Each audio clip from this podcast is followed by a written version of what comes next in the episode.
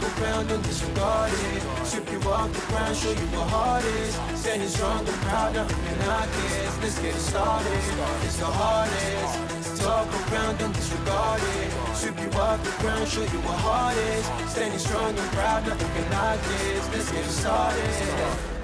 Yeah, yeah. Yeah, boots ready. We're about to go on a trip where we wrestle nobody settling or calling it quits. You're here for the grit, betcha this stuff is amazing. You're stumbling, welcome to the bump in the apron. Step into it, the hardest part of the ring. Here to bring fun, yeah, and this art he is king. It's the best thing, making sure you don't tap out. Don't go soft with the hardest podcast out. And it's not just another one, it's clear. Off the rest, in this content, none contest. Take the nonsense off the steps. You know it's nothing but pure gems when it's coming off the chest. Get it? Now it's time to sit and relax. Get your mind blown away, ain't no skipping this track. Have you paying more attention? No listening gap. Get everything I ever wanted, no giving it back. Yeah. Ooh, what's up, everybody? Welcome to the Apron Bump Podcast. I'm your host, Kyle, also known as the hardest part of the ring. And ooh, baby, ooh, baby, we back in WWE 2002. and, um, man, oh man. So, if you've been listening to the Apron Bump, you'll know that uh, I did not watch WWE in 2002. I'm a lifelong fan, but that one year I did not watch for a variety of reasons. But I've never, I haven't really watched the Raws and SmackDowns in between. I've seen a few pay per views from 2002. Of course, I've seen a few highlights, documentaries, clips on YouTube, what what have you, right? But I haven't really sat down and watched the build up to, for example, No Mercy 2002, which is what we're here to talk about today. Until recently, I, I have, you know, as again, if you've listened to me, you know that I watch all the Raws and the SmackDowns in between the pay per views to kind of witness the build up, see what's happening on the TV shows. A lot of times, this when a lot of major storyline pivots happen, a lot of crazy moments, great matches and stuff happen on the Raws and the SmackDowns. However, No Mercy 2002. First of all, just as far as the show itself goes, look, we have a classic Hell in a Cell match. The SmackDown 6 is in full effect. An, an all-time great tag team match. We got even women's wrestling is seeing a bit of a spark in this time period. So there's a, there's actually there's a lot of really good wrestling on this show. The cruiserweight titles on the line. Jamie Noble's defending against Tajiri. Lots of great stuff on this show. But let's talk about the Brothers of Destruction for, for real quick because we do we touch on it uh, a lot. We do more than touch. We I would say we grope it in the podcast. But let me just lay the scene for you. You remember in the 90s when Kane and the Undertaker, you know, you had Undertaker, the uh what they call him, the Lord of Darkness.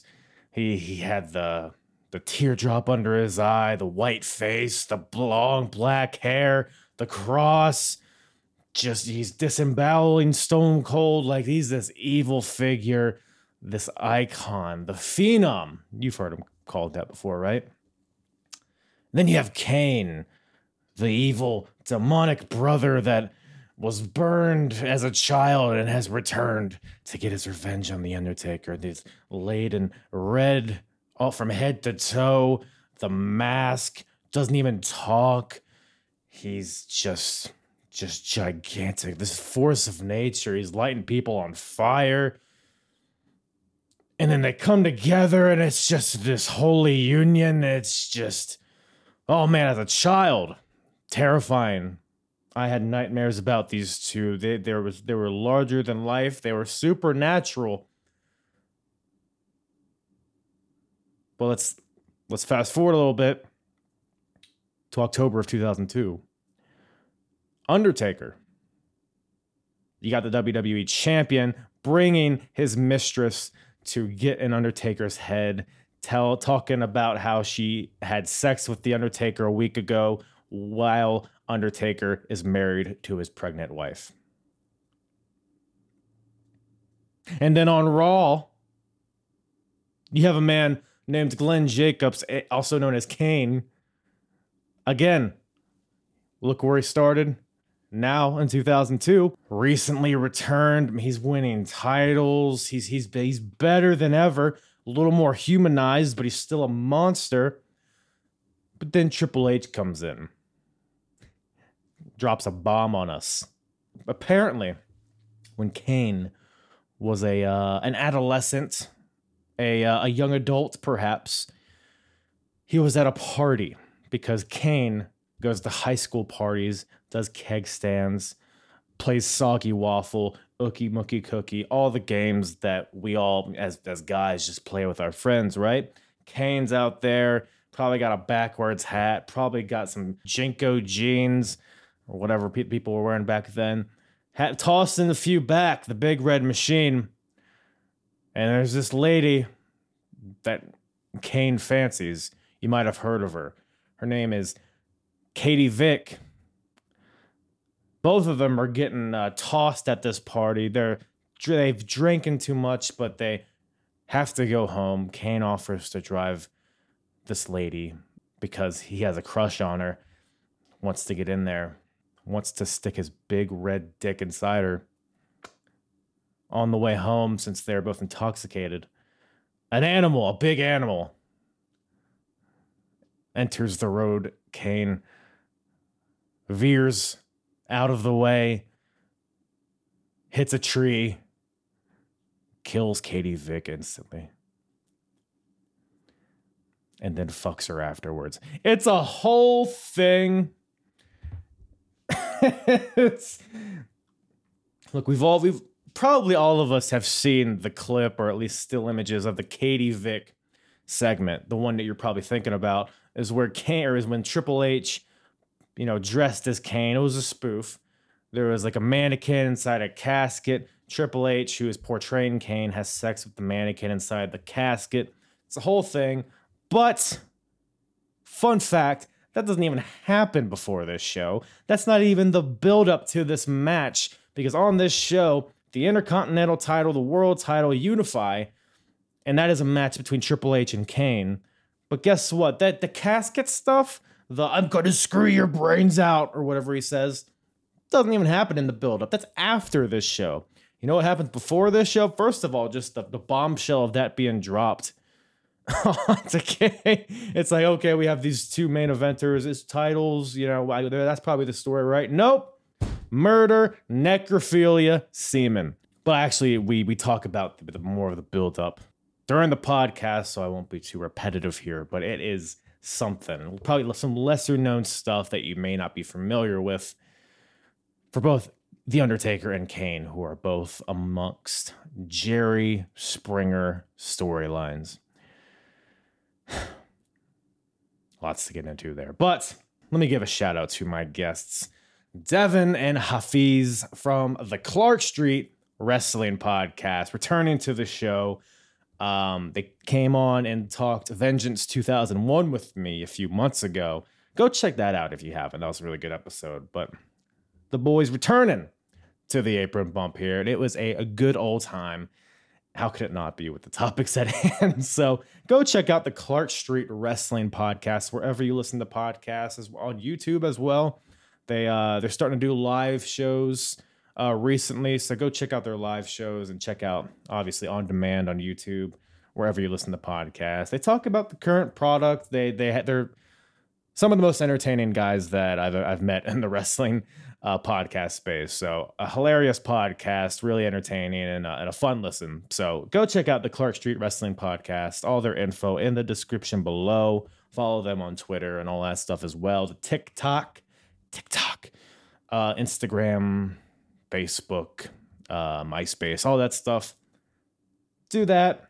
And hey, if you like this type of episode, you like the ruthless aggression era, you like early 2000s WWE, go to apronbump.com.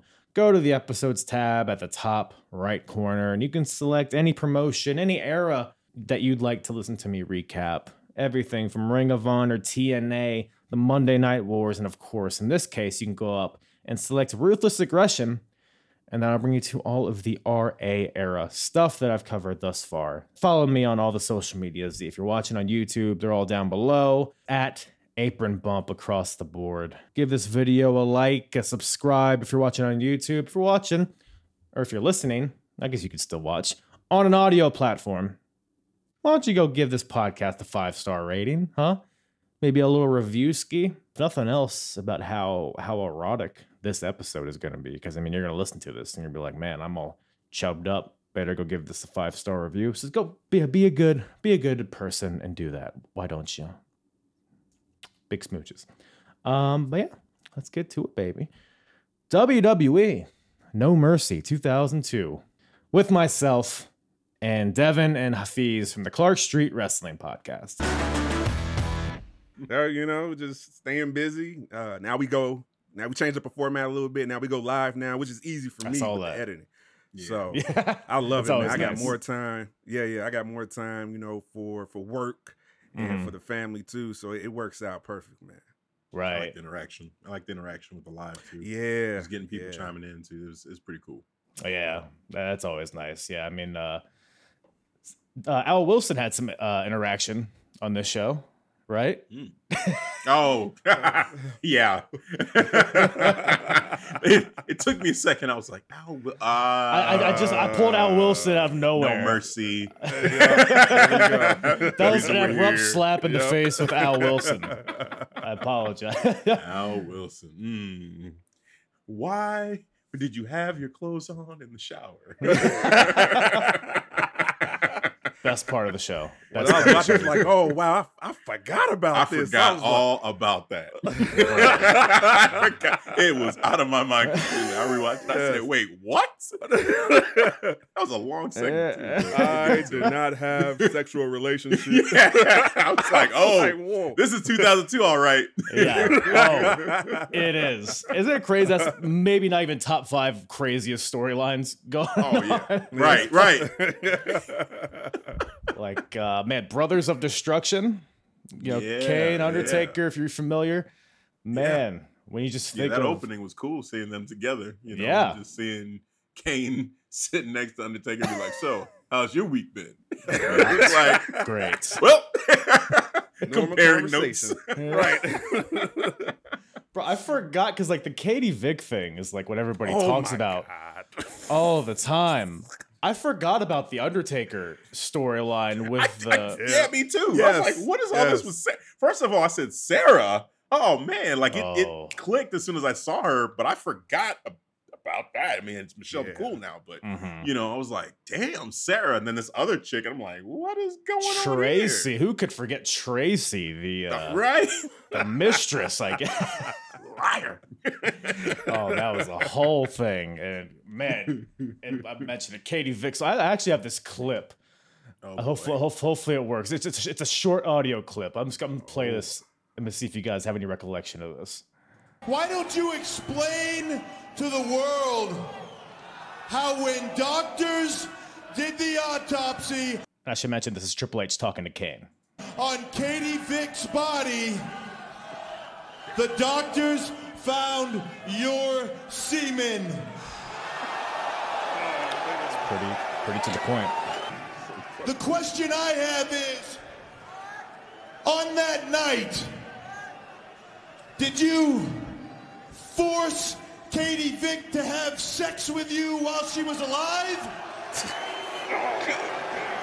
L- Listen to the delivery of it. Or did you just wait and do it to her when she was dead?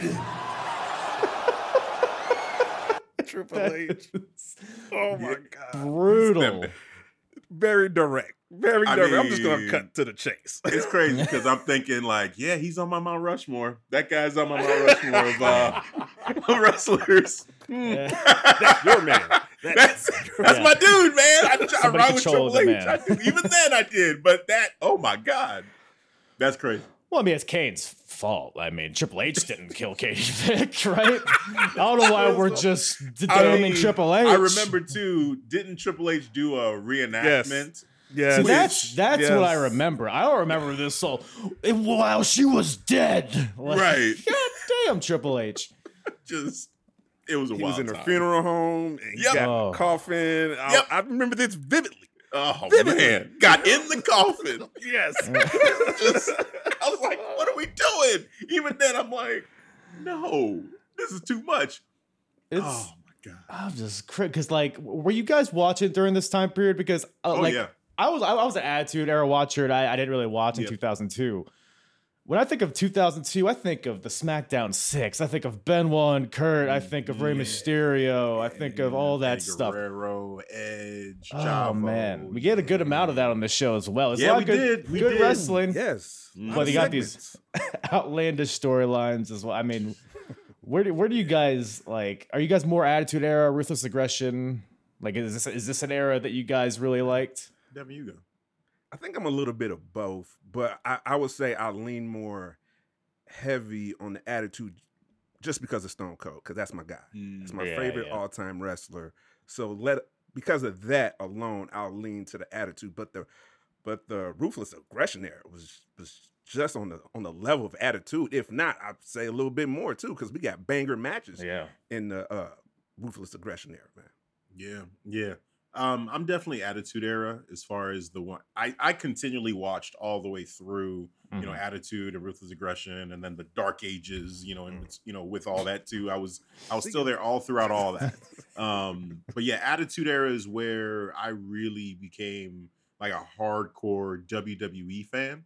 Um, Mhm. I kind of started out more with the video games, you know, back in the day with like WWF video games, Oh, and yeah. then WCW versus NWO and all those games, and then WCW is the one that I started actually watching like relig- religiously at 1st Mhm. Then I would catch what would happen on WWE, and it was DX and the Nation and Stone Cold, and I'm like, oh, this is these dudes, Yeah. they got it. So it was Attitude Era for me.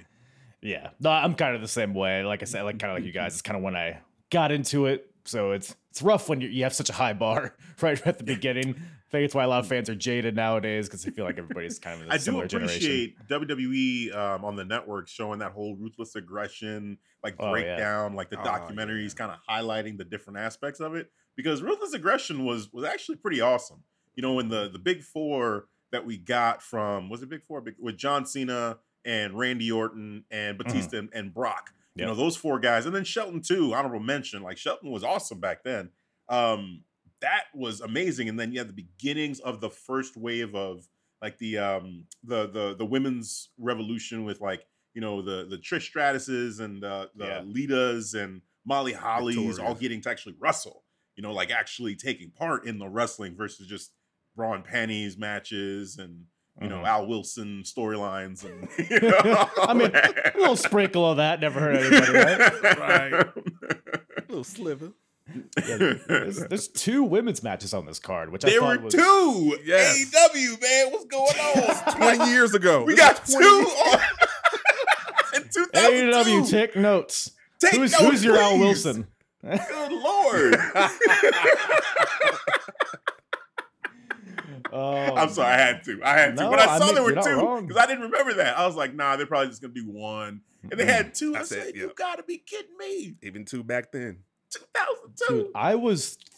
I can't think of one pay per view before this that had more than one women's match. I'm sure there is. I just can't think of one off the top of my head. back then it wasn't yeah it was literally just you know you get the the again bra and panties and just things like there'll be managers you know and it was Mhm. stuff like that it wasn't really a focus on wrestling until you know they finally were like look let's let's try to do this even if vince and wwe doesn't want us to and you know finlay was training them and all that so it, it, yeah it just it's taken a long time back then i don't remember it being a big focus even when trish was Yeah. like at the height of her game i still feel like it wasn't uh, there wasn't a focus on it to put more than you know one match a night if that Right. Yeah, because it was definitely still presented as eye candy, but you could tell the women are in there working their asses off. They were and trying. including Yeah. this show. I mean, the, the, the matches were short, but man, they were they were going But after. they was wrestling though, man. This was They a were trying. transitional era, I think uh, it was. They was Yeah. still in that bra and panties, but Mhm. they was Vince let them wrestle. Yeah, Yeah. it was short, but I was like, I was actually surprised by the Torrie Wilson and Dawn Marie. I was like, wow. same they I- were actually I was like- moves. they weren't just I don't like, remember Torrie being this kind of kind of good. They had knee pads and boots. yes. Like, like okay I'm like, they're wrestling. All right, Okay, let's all get right. into it. Lou Thesz would be proud, but before that, the opening match here, we got the tag team, ti- the world tag team titles on the line. Got to specify because now there's two starting on this show. So we got uh, the champions, Chris Jericho and Christian, versus Booker T and Goldust. This is uh, Booker T and Goldust is probably one of my favorite teams of all time. Man, Yeah, it was nice to see them together again with with this. You know, I, I so again, there's so much time has passed. Like it's easy to just kind of have this just leave your memory. But going back to this, I was like, oh man, yeah, I remember all the the skits that they used to do together. Yeah, you know, and just how much fun they would have. And Goldust was just a fool. And then Booker T's reaction, everything Goldust would do was just great. You know, so yeah, seeing them as a tag team was cool. And then yeah, Christian and Chris Jericho as a tag team. I'm like, oh, Mhm. that happened? Okay. and Yeah. Christian was looking jacked too. I'm like, man. like, yes. right. Oh. Oh, at last, you're on. The best. The best. Yeah, it brought good memories, man. I enjoyed Yeah. this match, but I forgot like how good tag team chemistry wise Booker T and Goldust was. Yeah. You know, and then you mentioned the backstage segment. I know I remember one vividly of the Star Wars scene. You know, you see Booker T in backstage, got the lightsaber, just real serious, but it's so entertaining, man. So yeah, these guys, these, these guys, are Yeah, great. man. They they were They yin brought and yang men. They uh they knew how to react off each other. I think it elevated Booker T to a new because before his thing with Goldust, he was kind of just floating around. He was a heel coming Mm-hmm. off the invasion angle. But I feel like this elevated Booker to a new level. And I would honestly say like this period, maybe more closer to WrestleMania, probably is would you agree is is, is peak in popularity? At least in? WWE. Um, King Booker. I think King Booker Mm. for me, you know, that was the character that that I didn't see that coming, where he was just so over and so popular and so entertaining, and he was Right. a heel through all Yes. that, but it was just like he- this dude is is is a fool, Right. but uh, like entertaining is all hell, and he's winning matches. Then he had his wife Sharmell with him too, and he would take his time on his entrance, do a little little pinky, Oh, you know, and just the, like the little pyro pose. coming out of his his yeah, uh, dude. I, for me, that right there, again, I did not see that coming. I saw him in WCW, and man, he had so many GI Bro and all that, which were very forgettable. Hmm. But then, and then the Rock um, copycat stuff he was doing, it's like, eh. This right here, I feel like, as I guess just Booker T, that character, Mhm. this is probably the most over that he was. I agree with that. And then WrestleMania time when you know he went against Triple H and they botched who should have won that match. But um King Booker, I feel like that may be his most maybe his best work, you know, in in wrestling is when he was that character because it was just so like he seemed to be having fun and the crowd loved it. It was a character Mhm. that just it was it was over it was larger than life. It shouldn't have worked as well as it did. It shouldn't have. Yeah. Exactly. But it connected with the crowd. The crowd Yeah. was getting it over. He was getting Mhm. heat, and then they started cheering him. He, he even put on the accent, which was just the cherry on top. Booka, booka, His natural accent. I don't know what we're talking Yeah. about. so yeah, but I, I think King Booker was peak Booker. Yes. I mean, I would probably say Black Snow is probably his best. If you guys remember Oh, T- TNA fans? Oh, when he had the man, comment, had the yeah. headset on, and he was in the ring. Oh, that's peak. But teach their own. Teach their own. But uh, yeah, pretty pretty solid match here. The, the one notable thing here, Jericho goes for his uh, he springs Oh off the God. rope into a drop kick, but the rope snaps. The second Disaster. rope just comes apart, and uh, luckily nobody got injured in the process. It's actually very Amazingly.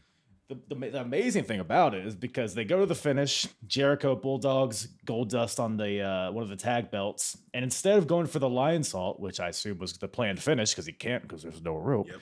Yep. just goes to the top rope and it's a moonsault off the top and uh, gets the Great win. improv. Great improv. Great improv by Jericho to make that work.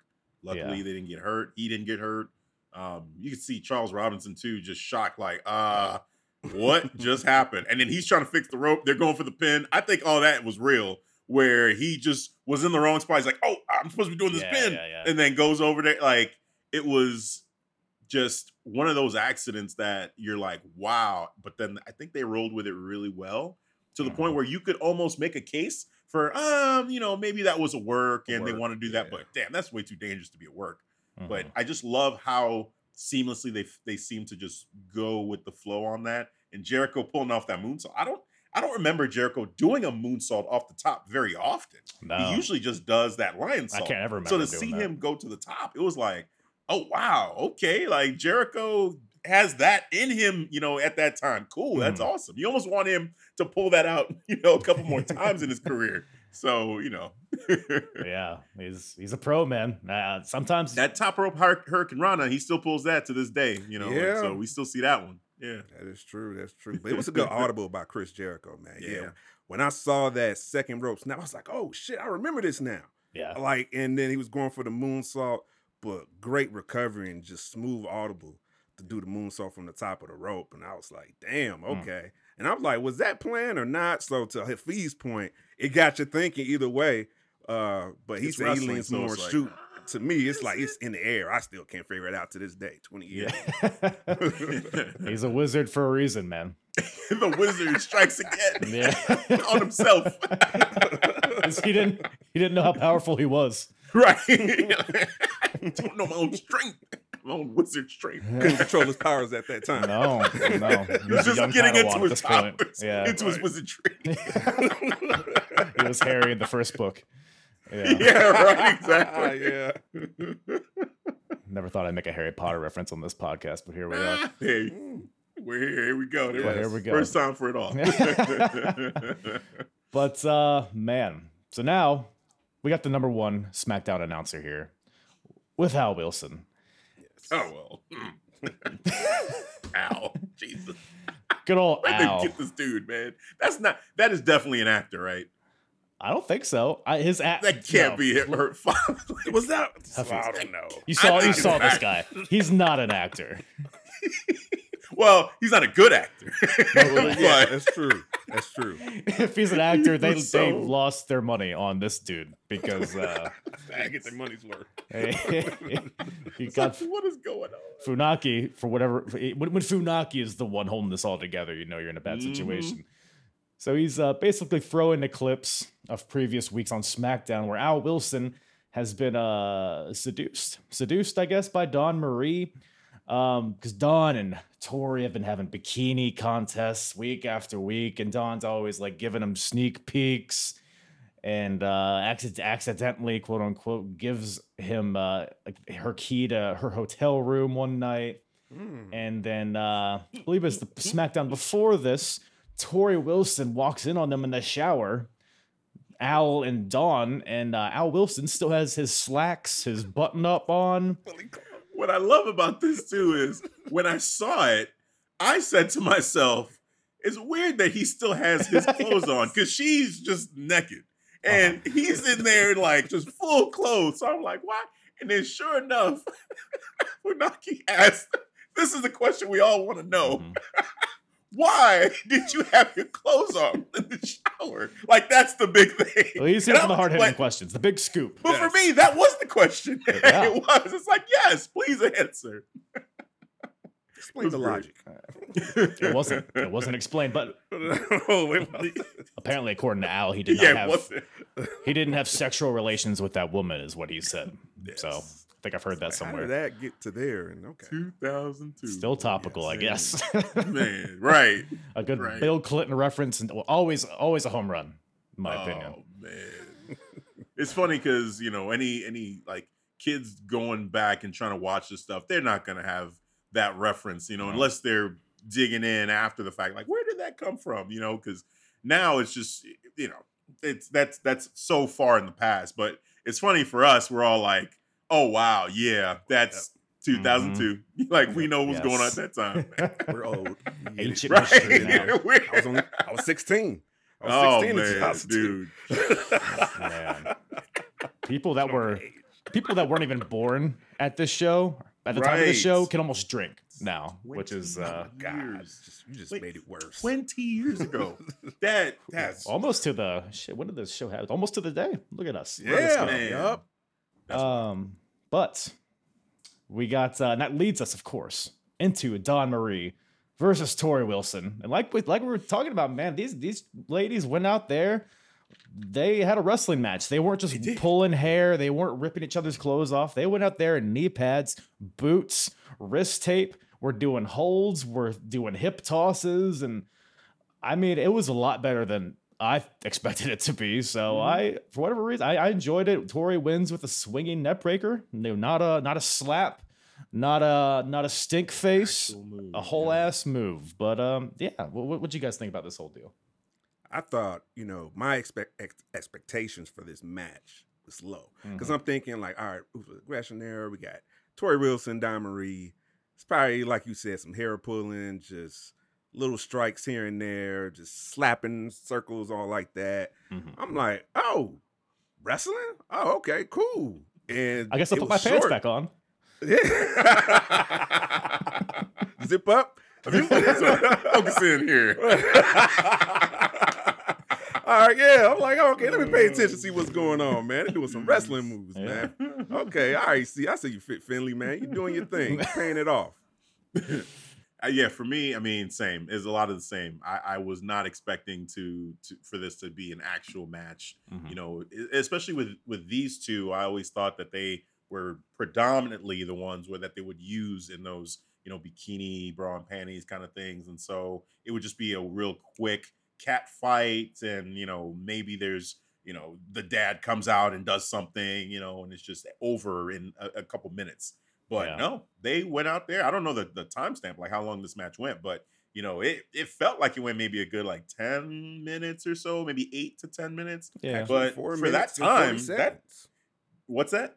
Four minutes and 40 seconds. Oh, felt longer, okay. but I looked That's at the funny. step. Yeah, because Yeah. it felt longer than that. Yeah. I, but I think because of that time, we're used to so much less than what they did do. So, yeah, I mean, kudos to them. There was that one moment where they were rolling around and the referee got tangled up with them, and then he's like, The he ref was basically sus, mounted first Dawn of all. Marie. because they didn't just What's that? roll into him. The ref was like, that, he did a full ass reach around onto He uh, Dawn did, Marie. yeah, He wasn't 'cause stuck. at- He he Was he knew Jimmy what he. Korderas too?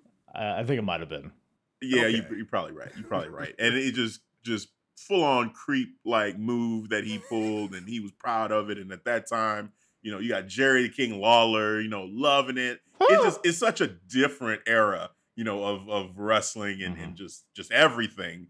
You know that I was seeing it, I was just cringing. I was like, man, you can't do none of this now. Like, there's no way. Canceled immediately. like, I think the king said, oh, like, oh, the ref must be horny. I was like, "Sh- what? People were just letting anything fly. they Semen. would Yes. anything. well, not letting semen fly. You know what I mean. But you know, anyways. Um, Anyway, so we got Rob Van Dam. So that match exceeded my expectations. I would say this next match probably didn't really reach my expectations. We got Rob Van Dam versus Ric Flair. So we are uh, coming off of Ric Flair turning heel at the previous pay per view, Unforgiven. Is when Triple H defended against RVD. Flair comes in, hits RVD with the sledgehammer. Now we have this match. So solid story behind it. But um, as far as the match itself goes, I feel like if, if they felt like they were going through the motions. It felt like it never really reached uh, like out of second gear to me. I don't know. What did, what did you guys think about it? I thought it was a decent match for me. Uh, just Flair just doing his Flair stuff, chops, you Mhm. know, around the ring, doing his antics. RVD, Rolling Thunder. I actually was calling this. I'm like, all right, he's getting ready to do his Rolling Thunder. Yep, there it go. And this is 20 years ago. Yeah. So yeah.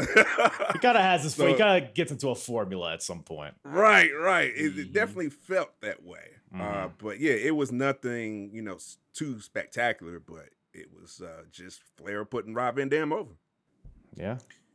Yeah, I mean, yeah, looking back at it, it's it's one of those where I feel like I did not have high expectations because I'm thinking Ric Flair at that time, like he was already kind of up there, you know, in Mhm. in age, and he would he would go on to wrestle for uh, you know a couple more years. He's only too. halfway through his career at this point.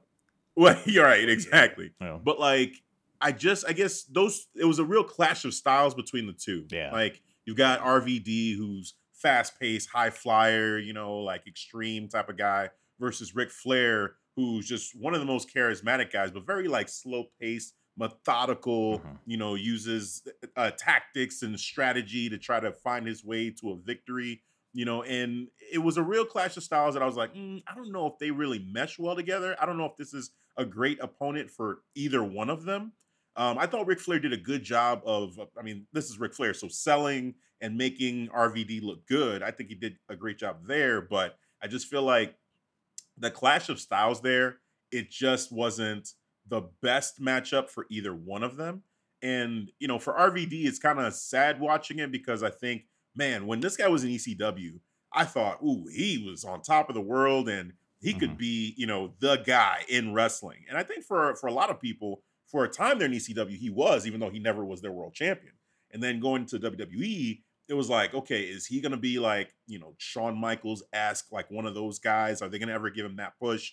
And that one night stand where he ended up, you know, beating John Cena with the help of Edge was like, okay, you know, he got a little bit of shine there, but his career never really got to that peak. And watching this, I feel like they just never really figured out RVD in WWE. They Yeah. just they just never really got it. I think probably the best of it was maybe him and the Undertaker and seeing some of those matches for the hardcore title of, of all titles, the hardcore Mhm. championship. That- that's the one we Yeah. covered, right? Vengeance. Yeah. Yeah. Yep, yeah, yeah. So for me, I think that just watching this match, that's kind of where my mind went is watching like, man, like if only, if only they could have figured this out. If only RVD maybe was around in this era, you know, with with Hunter and with the NXT guys and seeing like what could have happened with Hmm. with that style of wrestler, what RVD could have been. I mean, i- who knows? But it, it's it's. I felt a little bit like okay, you know, it, it was a little bit underwhelming, and and I kind of expected it because of the Clash of Styles.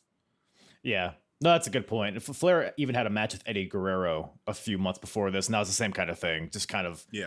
and Flair would eventually transition into more of a manager, more of an I guess he would wrestle as an attraction, but Yeah. um not really a full time really. But um yeah, it is what as far as RVD goes, I think when he first got there during the invasion, I think I think they kind of had it figured out at that point, and I think eventually he kind of just molded himself into the WWE formula of what they wanted him to him to be.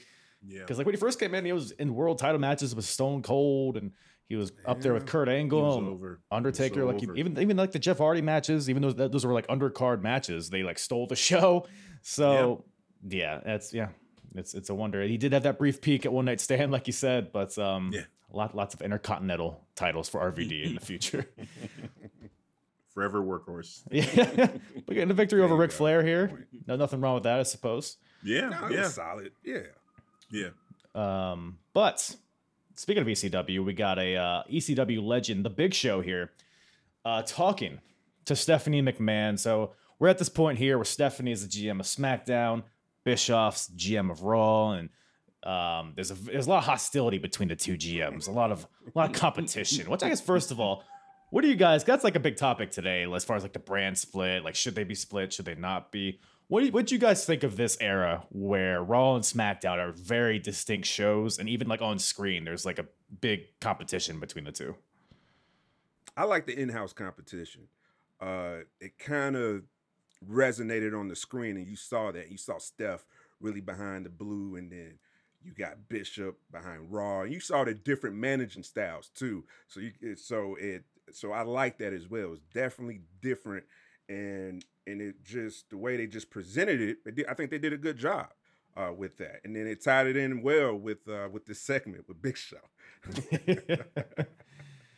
Yeah, I think the the competition it'd be it'd be nice to if we're gonna keep it going now um to t- kind of take what they did then and really make it about these two brands trying to outdo each other Mhm. um it was it was very fun at that time it was so like it's almost like they're two separate companies Yes. that you know were at war with each other. It's like they were trying to recreate kind of the Monday Night Wars, even though they're on two different days. But like they they literally they tried to make animosity between the GMs and then between the the the brands themselves. Like we're Raw and we want to beat SmackDown, and you know of course Survivor Series. It's like they really tried to let it all out around that time. But Mhm. yeah, I just feel like you know watching it now, you know where it's kind of it it feels like it's done, but it's not completely done.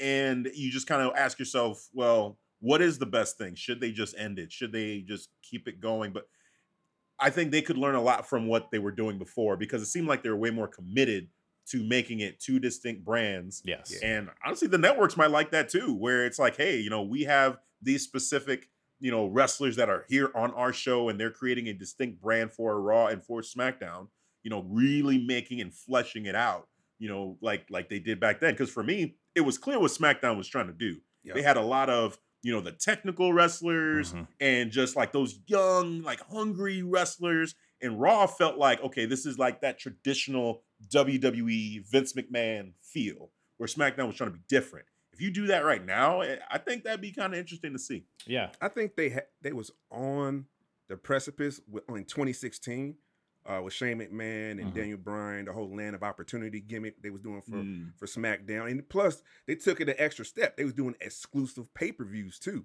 So yes, so yes. I think if they went back to exclusive pay per Oh, views, man, could you for- imagine? That would be cool. I like that. yes, that. and a lot of people got their opportunities because of that. You had AJ Styles as Mhm. champion, main eventing. Mhm. You had Miz and Dolph Ziggler main eventing on the Yep. exclusive pay per view. You couldn't do that right now though. Not with No, the- because Roman Reigns is gonna be the main event every time. like close. Look at it right. I'm glad you brought that up. Had I to ain't get have it to out do that. front. All right, let's get out the way. Right, Tribal Chief all day, every day. Let's get that forever chat. He's Half gotta get chat, one forever jab in per episode. I know. I get Hey man, it's coming. Might as well just rip off the band-aid. Let's go. Roman Reigns would be on no pay per views if they just did brand exclusive, exclusive ones. WrestleMania only for me. That's what he would say. yeah, right. Exactly. Or I'll see y'all in a a year. Roman Reigns premium live event. You know, Yes. Oh, you know what? Yeah. Call it Roman the Reigns. head of the table. Right, PLE. WWE presents head of the table. head of the table match. right. head of the table match at head of the table. That's money. Somebody better be writing this down. yes. Right. These are the Guys ideas. are good. Yeah. right. Oh man, but yeah, I totally agree. Yeah, Raw and SmackDown at this point felt like two different shows, and I think I think today they only have a bigger roster than they did back in 2002, so they could make that a reality if they wanted to. It was just a matter of committing to it. But uh, Big Show, none too pleased with his treatment on Raw. Um, again, kind of ties into stuff we see today with AEW and WWE. He's he's not he's he feels underutilized, gentlemen. He feels uh he, he has a lot more to offer, and he's thinking about going to the other side. So uh, he's basically talking to Stephanie, I guess, kind of picking her brain on trying to get him to go over to SmackDown. Then comes Eric Bischoff. Oh, he's mad. He's what? What the hell is going on here? He says. Demon. Whew. And uh, Big Show says, and I quote, um, I'm just sitting around with my thumb up my ass.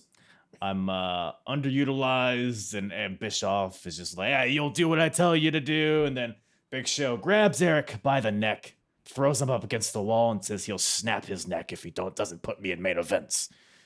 Just like, okay, yes, sir. You got it, Paul. and I'm also thinking, makes Big Show hasn't really, at this point, hasn't really been a big deal since like the Fatal Four Way WrestleMania match. yeah, 2000. Yep. Which is crazy. He's just been like, he has like he has like brief periods of being a monster, and then all of a sudden he's His career was really, yeah, that's another one where even though he he had multiple reigns, but I feel like none of them are really like memorable. Where it was like, oh yeah, he was he was the guy. Mhm. Like he had the championship, but he was never really the guy. Like I remember when he beat Brock with Paul Heyman's help, Brock was still the guy. Like Yeah. it, it was still about all about him. So you know, and then with Stone Cold, you know, him and Stone Cold got into it a couple times. You mentioned uh, WrestleMania 2000. Like it was still about Rock and Triple H. he was H. the first one eliminated from that match. The Right. was, They yeah. got, which I mean, if I had to book that, yeah, I'm probably mean, doing yeah. that too. If I'm being real, but yeah, it's just it, it- he never really he never really took off. You know, he was always he was an attraction. You know, it's it's Hey. very Mm. like Braun Strowman today. You know, Mm. like how he had Mhm. been. Now, hopefully, things can course correct now with him being back. But like everything we've seen of Braun Strowman, and then you think about you know Paul White, aka Big Show, very similar careers, I think. Yeah, good Mhm. point. It was the whole start and stop booking. Yeah. for Mhm. He, heel face, heel face. Yep, I was just about to Oh, say that. yeah. Yes, dude, who are you? There's- Who are you? Really, legitimately, you're this big ass dude, but who are you? It's Yeah, like seven foot and five hundred pounds. it's like you don't have the time to hate him. You don't have the time to love him. So you're just kind of sitting there in the middle. It's, oh, this big bastard's here again. Wonder what he's gonna do. right. Um, But on the opposite end of the spectrum, we got some smaller gentlemen here fighting for the cruiserweight championship. Jamie Noble. Tajiri versus Jamie Noble, the champion. Oh man, Jamie. Ooh, you guys like Jamie Noble? Ball of energy. I don't know. I, seeing him I, again, I was like, dude, was I a love this dude, Oh, man. he's the best. He's the best. He was great. He's His like hardcore championship run too, legend. Dude. he's like I don't even want to call him a guilty pleasure because I'm not guilty. I, I love right. Jamie Noble. I no shame. he's uh, he's great here, man. The cruiserweight division. That's another thing as far as like separating the brands, having their own distinct identity. The cruiserweight division on SmackDown. so SmackDown. So SmackDown. Yeah, it's always going to be blue to me. The cruiserweight Yeah. division. Um, we got Jamie Noble, Tajiri, as Jamie Noble calls them, uh, former tag team partners. They kind of been a, a group in the weeks leading up to this, but Tajiri, I guess, got too comfortable with Nydia and Jamie Noble. Even though Jamie Noble has kind of been like a cuck, you know, when he first started, like he he let people make out with Nydia in front of him, and that's the whole thing. We don't need to get into it, but Mhm, That's a whole nother show. yeah, that's Whole nother episode. that's behind the Right. paywall. You see. Um, but yeah, as far as the match goes, I mean, it was a fun match, really fun, as all these cruiserweight Mhm. matches generally are, especially in this time period. Um, you got Jamie busting out a, a running electric chair, which looked nasty. You got Tajiri throwing all his crazy Tajiri kicks. You, you forget. Stiff. Dude, so good. Because I feel like Tajiri, people, a lot of people think of like the comedy he did with like Regal and stuff like that. But goddamn, man, he's he's a monster in there. I, I go back to Tajiri and like even uh super crazy in uh ECW. Yes. Like those two had classics, classics. Yeah. So looking at Tajiri here, it was it was amazing how he was one of the few that in his wrestling, you know, going from AC ECW to WWE, I feel like he didn't really change anything in ring.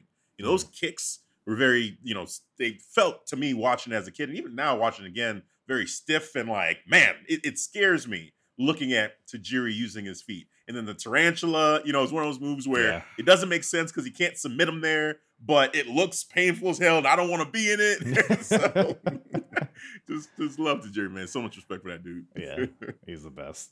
Uh, then the uh, the finish comes when Tajiri hits his buzzsaw kick on Jamie Noble, but Nydia gets on the apron, starts making out with the ref to distract him because what else are you gonna do, right? So, 2002 never misses. oh my god, yeah. everything was off the table. Man, if we had a bingo card for 2002 wrestling, it'd be filled already. But right? uh, Noble hits his uh, Tiger Power Bomb for a two count. Some good false finishes in this in this match. Yeah, Um, Tajiri goes for a victory roll, but Jamie Noble reverses and Nydia holds Jamie's feet to keep him in place. Dastardly Nydia, and that gives Noble the win here. And then Tajiri, because I know when I when I lose something, I furiously make out with the spouse of my opponent, which is what Tajiri does here.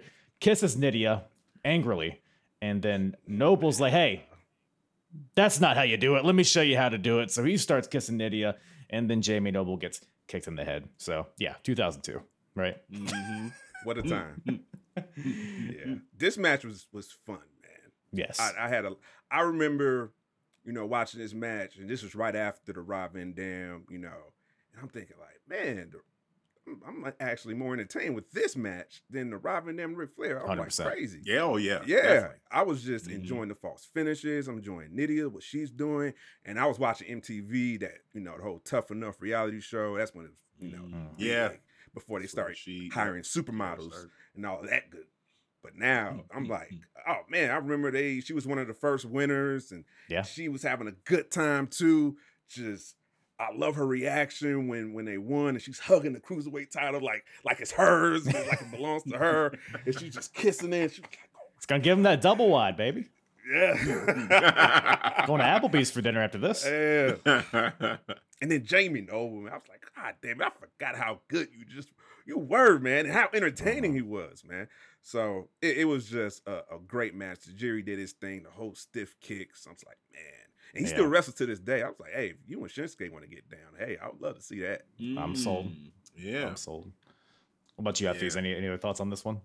Um, not really much to add here, man. Like I said, I, I Jamie Noble, I was a big fan, and and uh, you know with Tajiri, it's just it's it was a, a pleasure just to be able to watch him again. Nydia doing her thing on the outside is just wild, just wild. 2002, just madness.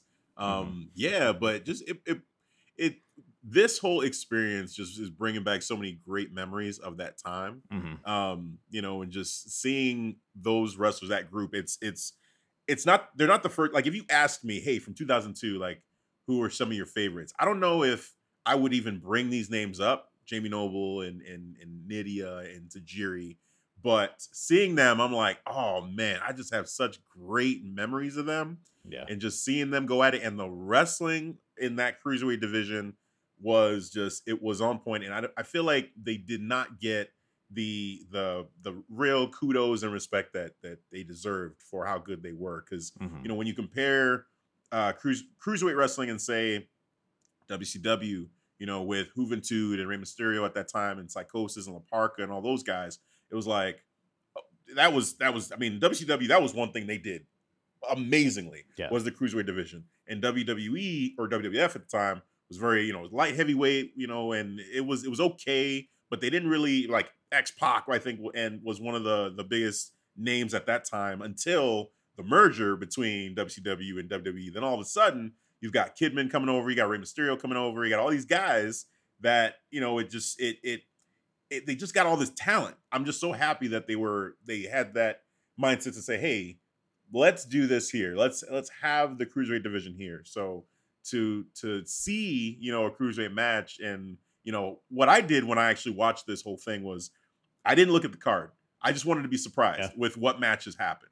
And so when I saw Jamie Noble versus Tajiri, I was like, "Oh man, this is great!" Like it felt like I I was watching it for the first time. I'm like, "Wow, this is awesome! I'm getting to see them." And you know, I see Jamie Noble come out. He's got his swagger, and him and Nydia coming Peak down. I'm like, Noble, "Oh man. my god, these two! Like, this is great." And then Tajiri's my dude. I just love just the just just the tenacity he fights with. Like I said, the kicks that he throws. It's just like that last kick he threw at the back of Jamie Noble's head when he's Stiff. making out with Nydia. I'm like, oh no! It took both of them out. Like both of them were laid out from that. I'm like, damn. Collateral damage. So it, yeah, it was just fun, man. It- this this match was a lot of fun.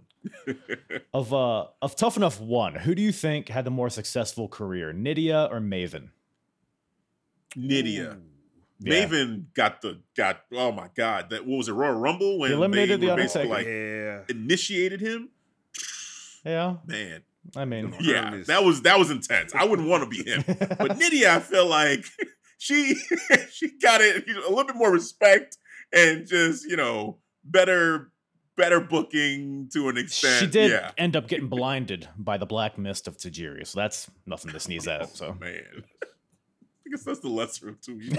I suppose so. Second in the face. Or. It's not smacking it all, guys. Um, oh man but man, yeah, cruiserweight always always a good uh, aspect of the show. Gives you some variety on the show, you know. But Yeah. we got some more uh, SmackDown. We got another SmackDown segment here. So we got Eddie Guerrero. Well, we got Chris Benoit uh, looking for Eddie Guerrero, and uh, he finds him. And Benoit tells Eddie that Chavo is getting beat up by Kurt Angle. So we're in this period where it's it's Los Guerreros, it's Mysterio and Edge, and it's Kurt Angle and Benoit. The three teams here. So, but Eddie and Benoit, I guess, are still friends at this point. So, and on SmackDown a few weeks ago, I believe it was Chavo told Benoit that Kurt Angle was getting beat up by Eddie in the closet, but um, Chavo or Benoit got lured into the closet, and Eddie was in the closet, and Eddie beat him with a chair. So it's kind of a turnaround here. Long story short, uh, Kurt. Eddie, Eddie Guerrero was like, I'm not falling for this. that doesn't sound like Chavo, man. I know his voice. you think I'm stupid? God, every time out to tell him, like, okay. right? like, look, man, your man's getting beat up Right. here. You're Right? He's like, oh, lo and Sure. behold, as all this is happening, Chavo is just getting he's just getting abused by Kurt Angle in the closet. Don't want to know what happened in there, but Chavo Right. is uh, No. worse for wear, to say the least. Um, Oh, all building to I think they eventually have a three way tag team match at Survivor Series. So, yep. but before that, we got the World Heavyweight Championship and the Intercontinental Championship being unified here. Uh, Which is wild. Yeah, I didn't remember that was the whole thing. yeah. unifying with this whole Katie Vick storyline. Oh, by the way, we're unifying the we got- IC and the World Championship. it's almost like they could have just had that be the storyline, but no, Right? They could. This- that was enough. needs a little seasoning. Murder, something more. necrophilia, semen. Let's add all of those things Not to enough. this. Kane, you know that really demonic guy that we brought in. You know he was burned, and he came back and burned his. He buried his brother. He's very evil and menacing. Let's have a backstory where he's at a party and he gets drunk and drunk and drunk drives and he sees an animal and they skid off the road and his his girl that the girl that he liked but didn't like him, you know, gets killed and and uh, yeah, and then he Hmm. has sex with her in a Just- coffin. Let's let's let's add all that to this Right, unification right, match. right, right. Yeah. It was a bit sus. That's the, the special sauce Yes. that's gonna really get this unification Yep. feud and match to to, to resonate with the universe. To be fair, I mean, it kind of did. We all kind of I mean, it's- remember. We remember it, You said but we remember the wrong remember the parts titles. I barely remember the titles. Oh, Oh, man. man. Yeah, Kane is um by the way, Kane's coming off of a, re- a return from injury. You know, comes back, takes out the un-Americans, does the Kane or Rudy and Kane or Rooney in the middle of the ring. He's hot with the crowd. He wins the tag team titles with the Hurricane. Beats Chris Jericho for the IC title. Now he's in a world. he- He's gonna walk out with all the gold. And um, then then it didn't really pan out for him. But and uh, as far as the match goes, um, I don't know. where you guys? I feel like I, the intensity from Kane didn't match a man who had been Mhm. accused of murder. But maybe I'm looking too much into it. No, I think you're right. I think you're right. I mean, yeah, this dude, everything that Triple H done put you through, like You're gonna hit him with a collar and elbow tie up in the beginning of the Yeah, like what are we doing? This should just be a straight up bro. It shouldn't even be a regular match. This needs to be, you know, I mean, nowadays be extreme rules, you know, with tape flaming tables, you know, like yes. a, a steel cage with barbed wire, you know, like this is this is the end. I'm gonna finish you, you know. So yeah, it was it was very interesting that they that they went that route and that it, it had the kind of like you know it felt like a basic wrestling match, but then you get Ric Flair getting involved and Mhm. you know the sledgehammer gets involved and you know referee shenanigans and all that. Like very, I mean, that, and that was a common staple too back then with with just everything under the sun getting involved in these championship especially, yeah, matches. especially with Triple H. right, right. Yeah. He just did not win a clean Mm-mm. match. No, sir. Just find a way. You're right. you, you found you would find a way to bring Roman Reigns into that conversation. But yeah, I mean, that's a great point that they didn't really have that that extra intensity that you thought you would have, that personal like thing from Kane specifically. Mhm. I think what it was, maybe it was the story, the the background that we hear about. But hold on, Kane had a girl. He was at a bar. I thought he was some supernatural half brother. yeah, I thought he was born out of ashes. Throw that shit out. Like, Right. You know what I'm saying? That he, he's a face. He's sounding normal, and he's, he's talking about, you know, how was your day, and he's saying he's the happiest he ever been. The happiest. Yeah. Just saying, happy and Kane does not go together, bro. That that's what kind of took me out. Yeah. And so oh man. seeing this match, I'm like, I can't get into it. He just doesn't seem as, as aggressive like the old Kane. Like, come on, Triple H put you through the through the wire. He tried to have you be committed for murder, bro. Try to frame you for murder. He got questions about semen. Like, what is going on, man? uh, gotta Oh. defend his semen, I guess. But um, Yeah. Yeah, Kane, very humanized. I would say Kane is in, in this time period. But that would all change once he takes the mask off. And I would argue that's probably one of his most uh, scary periods when he first took his mask off, Oh, when he God. first took it off. Oh, Yeah. setting people that on fire, tombstone, tombstoning Linda on the stage. Man, that's some good stuff right there. But um, yeah, this match is just ridden with shenanigans. So you got uh, Kane, you know, hits a fl- his flying clothesline off the top onto Triple H, and then Ric Flair comes in, hangs up Kane on the top rope. Triple H with a belt shot for a two count, and then Hurricane runs in and uh, runs off Flair. Triple H comes out, hits Hurricane with a pedigree on the floor, and then you know ref ref bumps all over the place. I lost count of how many times refs got knocked out. Uh, Triple H gets choke slammed through the announce table because why not? Uh, Flair tries to Spanish take Kane announce out. table. Was it the Spanish? I guess it was. Yes, oh, it was. oh, Oh, we had to of spend it. Yep. I Got a hope kick out of that. right. like, oh yeah, memories. Yes. Man, Flair Flair trying to chop Kane to death is one of my That favorite was great. visuals. Yes, that was great.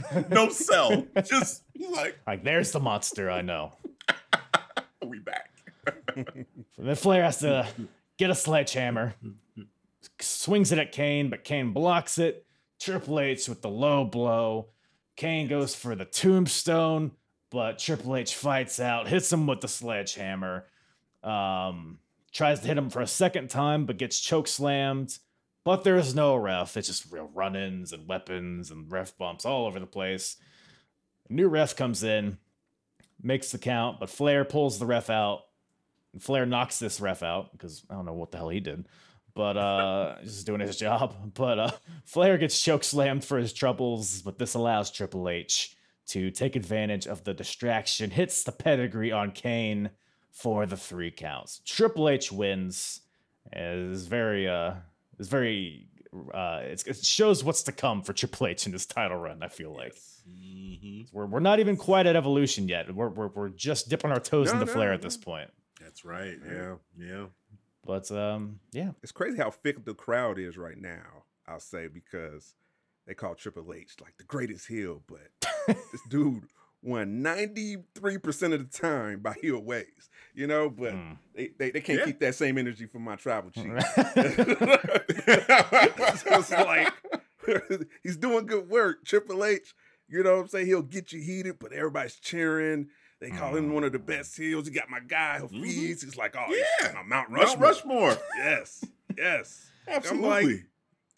He does the same thing. I'm like, what's the difference? Mm, there's there's a different look. This is No Mercy 2002 review, not Roman Reigns and trying to put him over. We get it. Dev, Head of the Devin's. Devin has a lot to get off his chest. I, I just wanna- I just understand. wanna make just want to make a point. I'm like, what happened? Fickle crowd. Oh, Oh, cheering for, man. for Kane. You know what I'm saying? Saying he's happy. That shit wouldn't work in this crowd, I bet. Well, Roman has never com- uh, accused anybody of murder, though. I don't think. See, he's missing that exactly. You know, A few more semen add that in, references. right? Maybe sex with one dead person. Maybe maybe then we'll be on the same same level. Right. You know, maybe there's still ideas. time. I mean, Logan still Paul, that match is, you Yeah. know, is, is a little while away. We can we can start that going. Are you telling Do me? research? Are, are you suggesting to me that Roman Reigns should murder Logan Paul and then No! have sex with him after? I'm not saying that that. is a hot take. That is a hot take I've not seen yet. not what I was saying. That- What I, I'm literally recording But this. we can go back to the tape. hilarious. hilarious. But no, there's some skeletons in the in the Paul Mm. brothers closet. I'm sure we could dig some information Oh, up, I Roman see. Reigns could get the wise man to do some research Mm, and find some stuff out. Like, hey, I'm you know, ya. by the way, you know, when you were, you know, young whippersnapper, it was Uh-huh. just the same storyline. That would go. That would go over. Well. I, thi- I think the Fox I'd like- executives would be very happy with that. Actually, Her name was Katie. like, wait, what? Who? Kane's like, I told you. it's Glenn coming out there in a Leave suit. Oh, Oh well, my goodness. from one ridiculous storyline to another, we got uh Stephanie McMahon's office, and uh Tracy comes in. You guys know Tracy, Tracy. the mistress of the Undertaker. Jezebel. That Jezebel comes in. And uh Stephanie, you know, she tells Tracy, "Hey, this conversation is between me and you. Don't mind this camera here. That's that's a prop. Just between me and you. That was killing me the whole time. I'm sorry. That make was sure killing me. I make was sure to out, stand like, parallel for, for for the hard camera. Just between me and you. the logic in this? camera right there. There's a boom mic. What's this? Oh, oh. Why's the red light on? you guys recording? Ambiance. Don't worry about it. Don't worry about it. Yeah. Tracy. We kind of alluded to this earlier, but basically, Paul Heyman uh, brought in Tracy. I guess she's she was a uh, a former flame of the Undertaker back in the New Generation days, which is just a funny thought of Undertaker, you know, making coitus with women, you know, in his hat and his mask. Probably did he wear the mask during it? I don't know, but Tracy's here, and uh, she basically accused Undertaker of having sex with her a week ago while his wife Sarah is pregnant. Uh, she did this on SmackDown, but now since they're having a confidential conversation between Tracy and Stephanie, Tracy admits that she lied. She was just doing it as a favor to Paul Heyman and Brock Lesnar. And after she says this, Undertaker mysteriously appears. I don't know if he's just hiding behind a fucking plant or what. If I stand very still, they won't see me. But uh, Taker's like, "You lying bitch! I knew it. It was a setup." So I guess Tracy's done. That's uh, That's it. Just finish that story.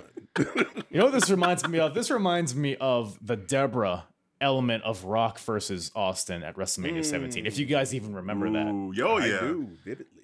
Because if you just watch the sh- WrestleMania main event, if you just watch the video package, the My Way, and all that, no allusion to Debra. Even though that was a very prominent storyline arc for with the first few weeks of the build, but they realized, you know what, maybe Rock and Stone Cold don't need a woman angle in the middle of this, so they kind of just pivoted. And it's kind of Do the match. it's like Brock Lesnar and Undertaker. You got these two beasts. They're fighting inside a cage. Like maybe that can just be the thing. I don't That's know.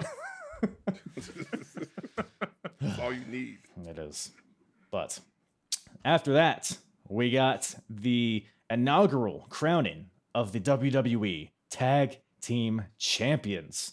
The uh, the SmackDown specific tag team titles. We got uh, this is a culmination of a tournament that had been happening on SmackDown, and this is the finals. It's Chris Benoit and Kurt Angle versus Edge and Rey Mysterio.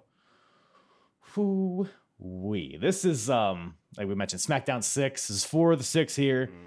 Yep. I mean, it's exactly what you'd expect. It's a it's a banger and a half. I mean, the the eh, how everybody kind of intertwines with one another, eh, like everybody breaking up pins and hitting finishers to save others. I don't know. What, what are you, what are you guys' thoughts on this match? Because there's there's a lot going on here.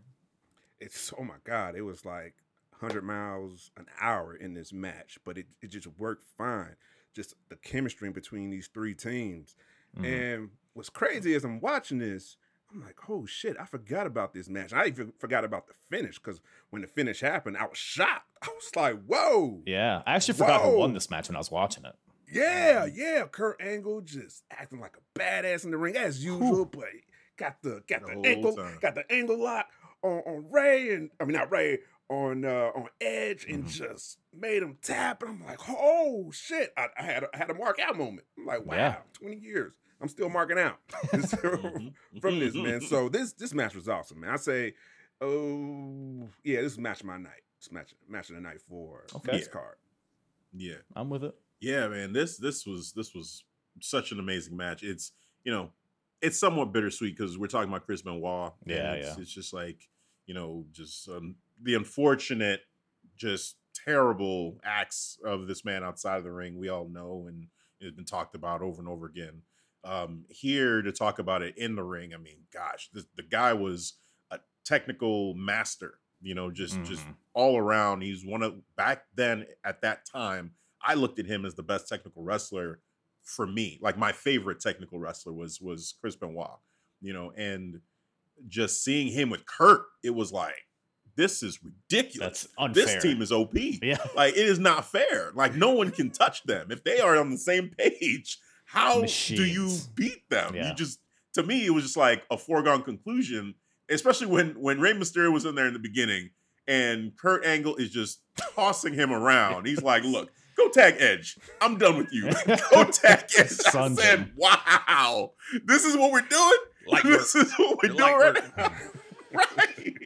Rey Mysterio gets his eventually, but Oh, yeah. I was like, that kind of set the tone for me and how I viewed them as a tag team. But yeah, just just great match. Definitely a match of the night. You know, contender for sure. I'll I'll go ahead and say match of the night. Just Mhm. it was awesome. It and it's it's a match that I think a lot of these matches you could do now, but this match especially, I feel like you could take this to pretty much any company too, to uh to an AEW, you know, to an Impact, you know, definitely WWE, you know, and it just it fits in to to a lot of the styles that we see on the on the indie scene, Yeah. you know, as well as is like an AEW, you know, where it's it's more like fast paced, go go go go go, you know. So I think there's a lot of influence that a lot of the guys now get from this group that we're seeing here. Mhm. You know, that six from SmackDown and and the four in this match in particular.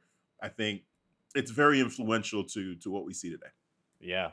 It's crazy because these aren't teams. Like it's just four individuals, but for, for whatever Yes. reason they Yes. they knew how to do Great it. chemistry. Especially towards Right. the end, I'm man. like, That's the first thing I noticed. I'm like, wow, these Yeah. are just not tag teams. They're all No. singles, individuals. to be fair though, Yeah. at this point there's not a lot of tag teams. I think Billy just got injured, so Billy and Chuck's gone.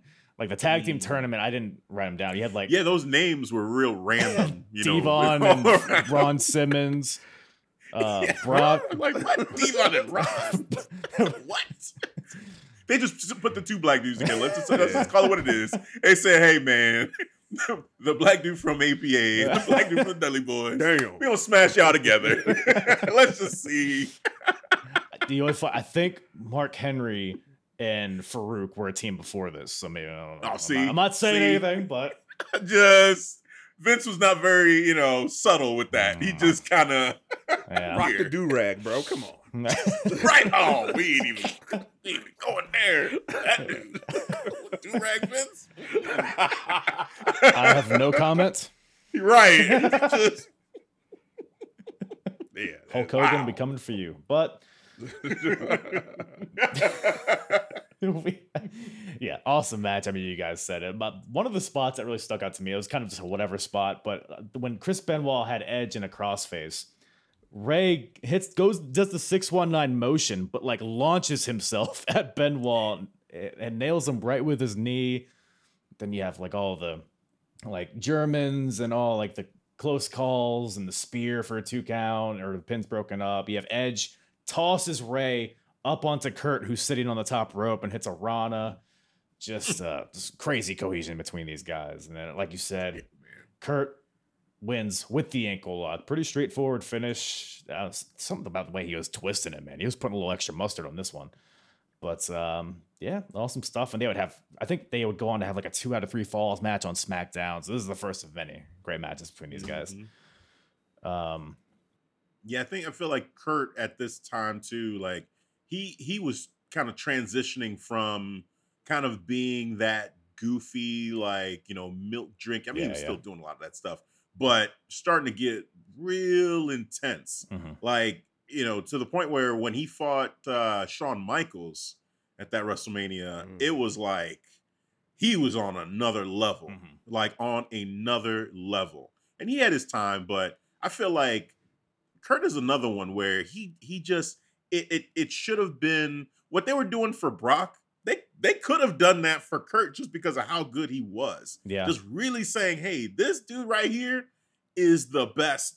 Period. They, they say the best in the world for a lot of guys, and Kurt Angle really, I think, was the best in the world during his time, especially at that like leading into that Shawn Michaels match after he beat Mhm. Shawn. That was, oh my god, like like he they they did the whole ECW thing, and I'm like, you know, it, it- I feel like keep him on the on the the main you know roster, you know, and have him be your guy, you know, is is, is Mhm. what I wish they would have done with him. But yeah, this right here just kind of there was there was little nuggets of Kurt is is a badass. Yeah, he can, you know, three I's, he could be corny and, and goofy and funny sometimes. But damn, when he wants to get serious, yes. he will really break your ankle and get serious. So Once that bell rings, when the bell rings, it's all business. And yes. because we even saw it like Vengeance 01. They had the, the four people fighting for the undisputed title. You had Rock, Austin, Jericho, and Kurt kind of felt like that fourth guy. Like he felt like a tier below the other three. or maybe maybe Yeah. even on the same as Jericho. But you know, Yeah, yeah. I think we're going into this period to your point where I think the, the whole thing with him and Brock, I mean, it felt like they had a year long rivalry or something. I think that's the closest to him being like the guy, at least the guy of Yeah. SmackDown for sure. Yeah, yeah. Um, but got something a little different up here next. We got the women's title on the line. We got the champion, Trish Stratus versus Victoria.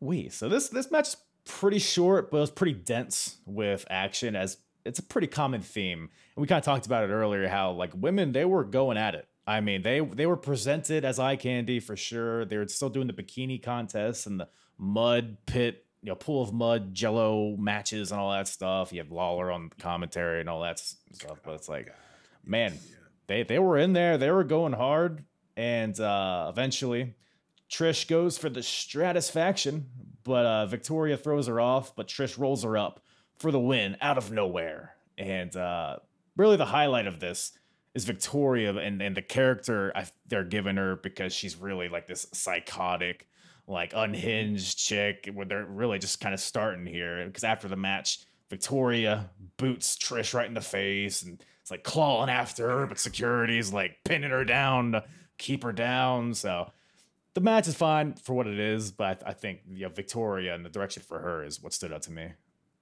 Was this this was the lead in to Trish versus Victoria in the that hardcore match that they had? Yes, that, that SummerSlam? Yeah. Survivor Series when that match. Survivor. was. I was gonna say Yeah. Survivor okay, Series. Yeah, yeah, because because yeah, that seeing this match made me think of that one, Mhm. and I'm like, this has to be what was leading into what what kind of kicked that off because that match was at that time. I think that was the match that I said they're really letting the women go Yeah. and do stuff that the men are doing on a hardcore level now. Damn.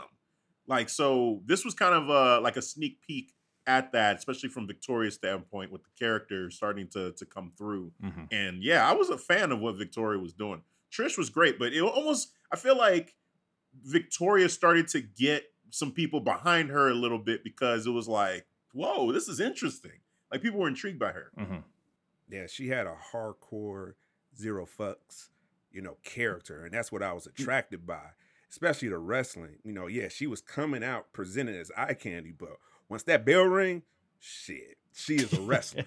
All right, and yeah, that's what I was thinking about too.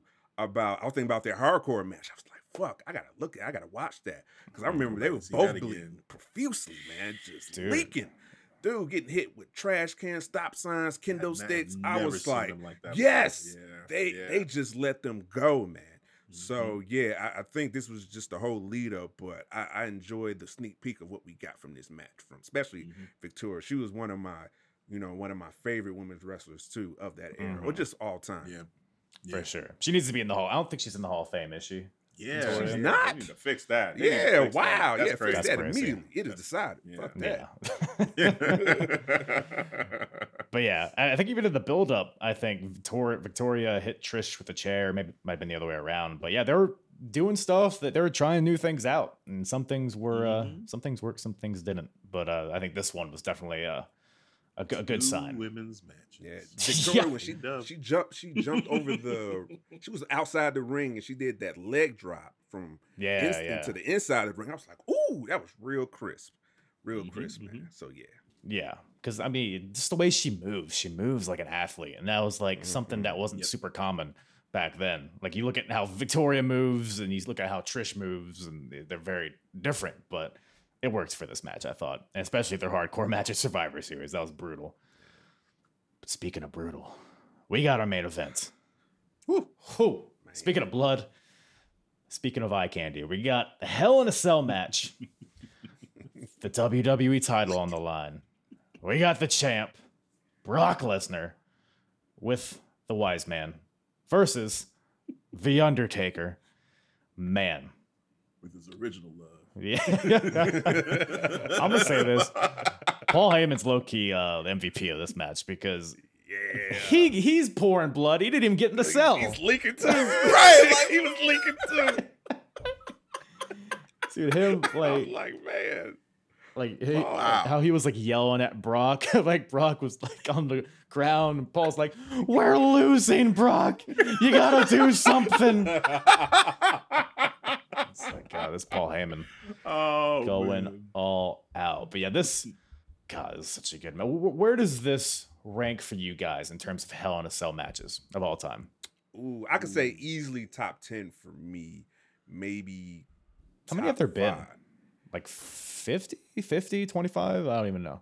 I don't even- Yeah, how many do we have at this point? That's a great question. Yeah, Yeah, especially in this last been- ten years. I mean, we get one every year. it, it's it's just, up there know, for sure. You know, spread out with this. So Yeah. uh, yeah, yeah. But this this hard. What stuck out to me was the structure of the Hell in a Cell. yes, the old school one. Yeah, and I was like, oh shit, I forgot how low the ceiling was. And Mhm. Undertaker was grabbing, like using the balance. I was like, oh shit. I'm like, that's right. It was it was lower, but the Hell in a Cell was wider too. Yeah. You know, in this one, because this one you can actually go outside the ring and run run around if you need to, which you did. Mm. Saw Paul Heyman getting pulled against it too. it's just leaking from that. But yeah, man. Uh, but I would say top ten for th- for this Hell in a Yeah. Cell. I love because it feels like it's actually like a suffocating structure. It feels like you're trapped in. It feels like you can't escape. Like now, it just feels like this big ass red building that you can run around. It just feels like a normal match. It just happens to be in, you know, you can't see as well.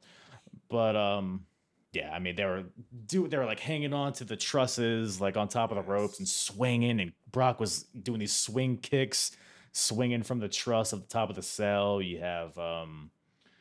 I should say Undertaker.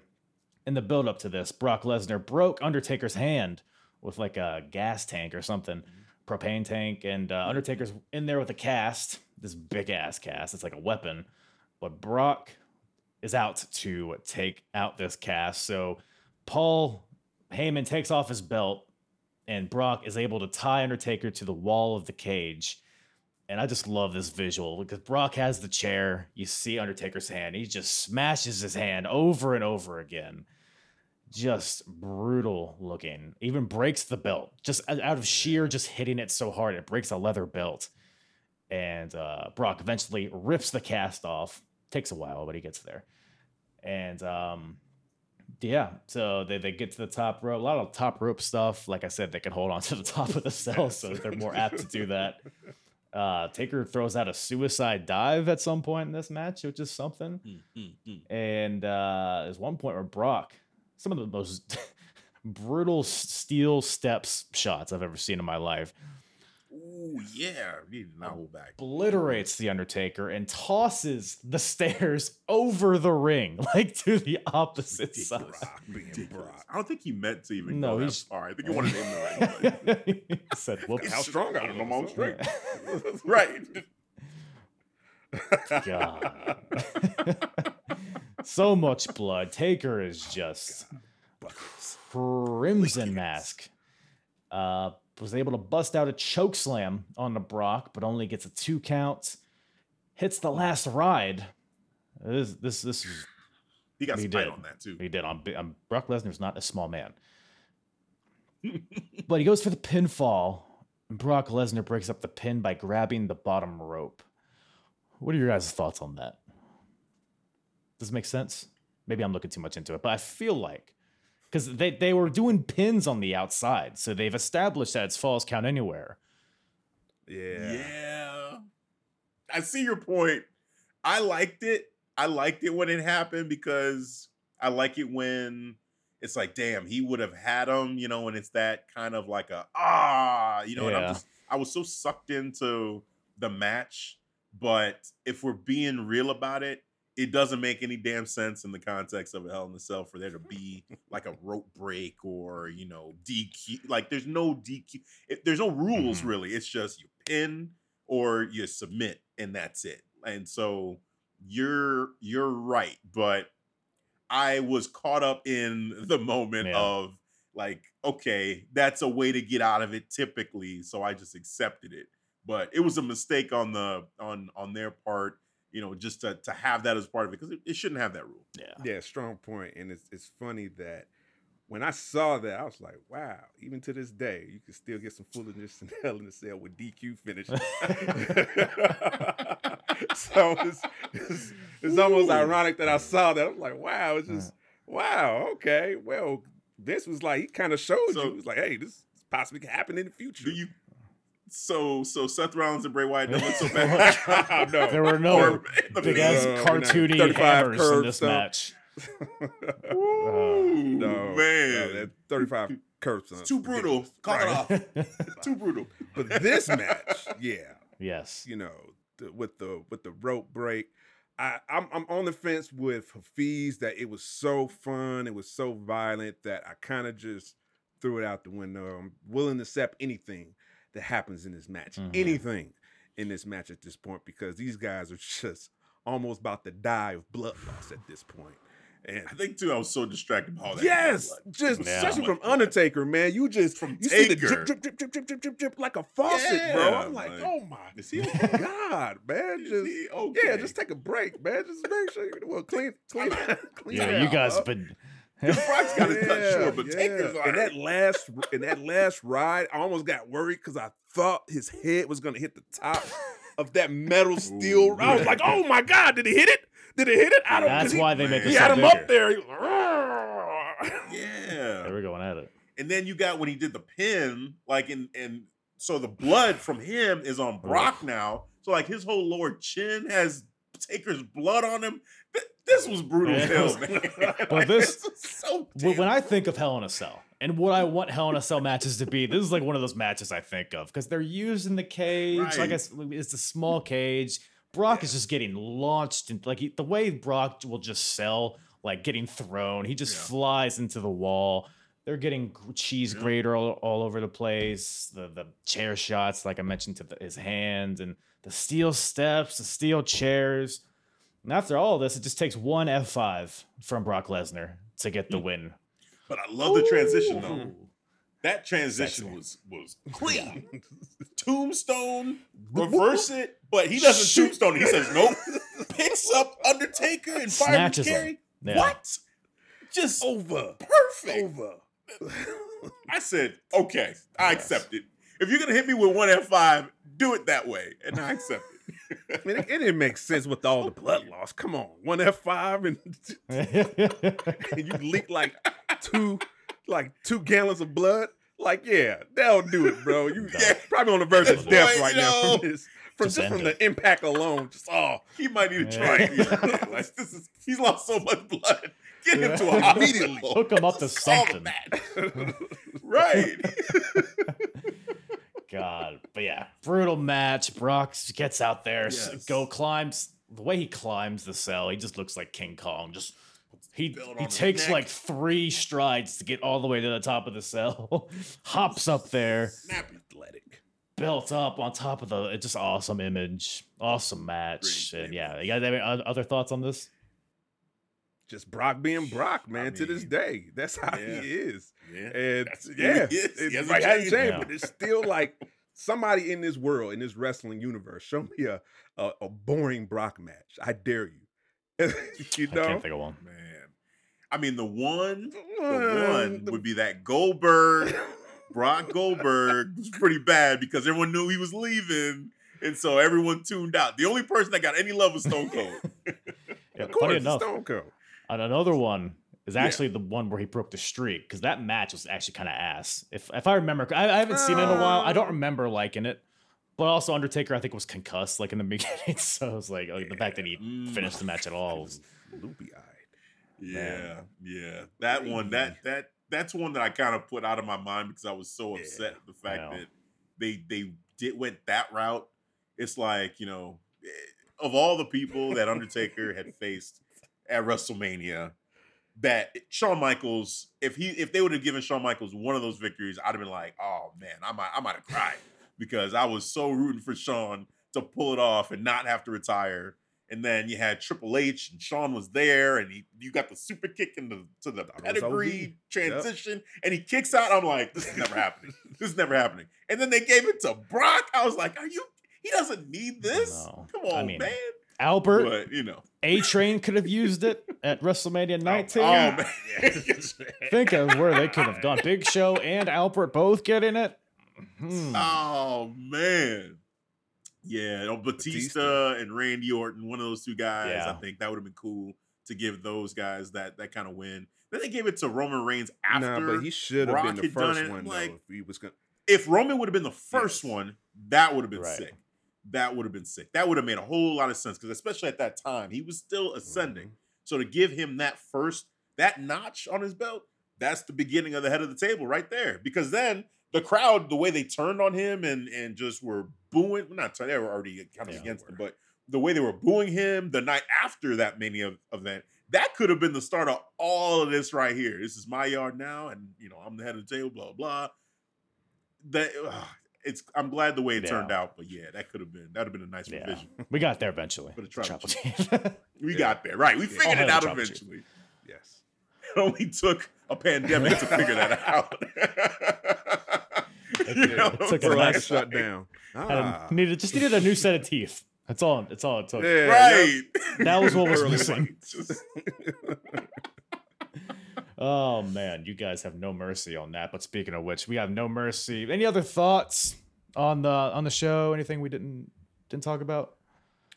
when I watched this pay per view, I got to be real. It didn't feel like I was watching a pay per view. Felt like I was watching a SmackDown Raw show because of so many segments.